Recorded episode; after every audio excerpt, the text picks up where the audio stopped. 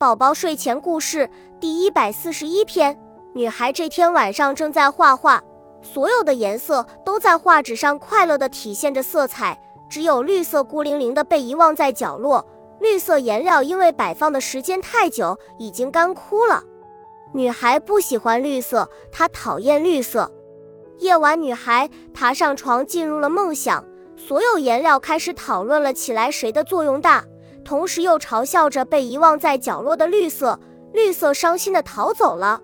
不知过了多久，小女孩在作画的时候发现绿色不见了。没有绿色的大地在画中失去了生机，没有绿色的彩虹失去了光芒。没人愿意再去欣赏女孩的画作。女孩觉得这可不是一件好事，她开始着急地四处寻找。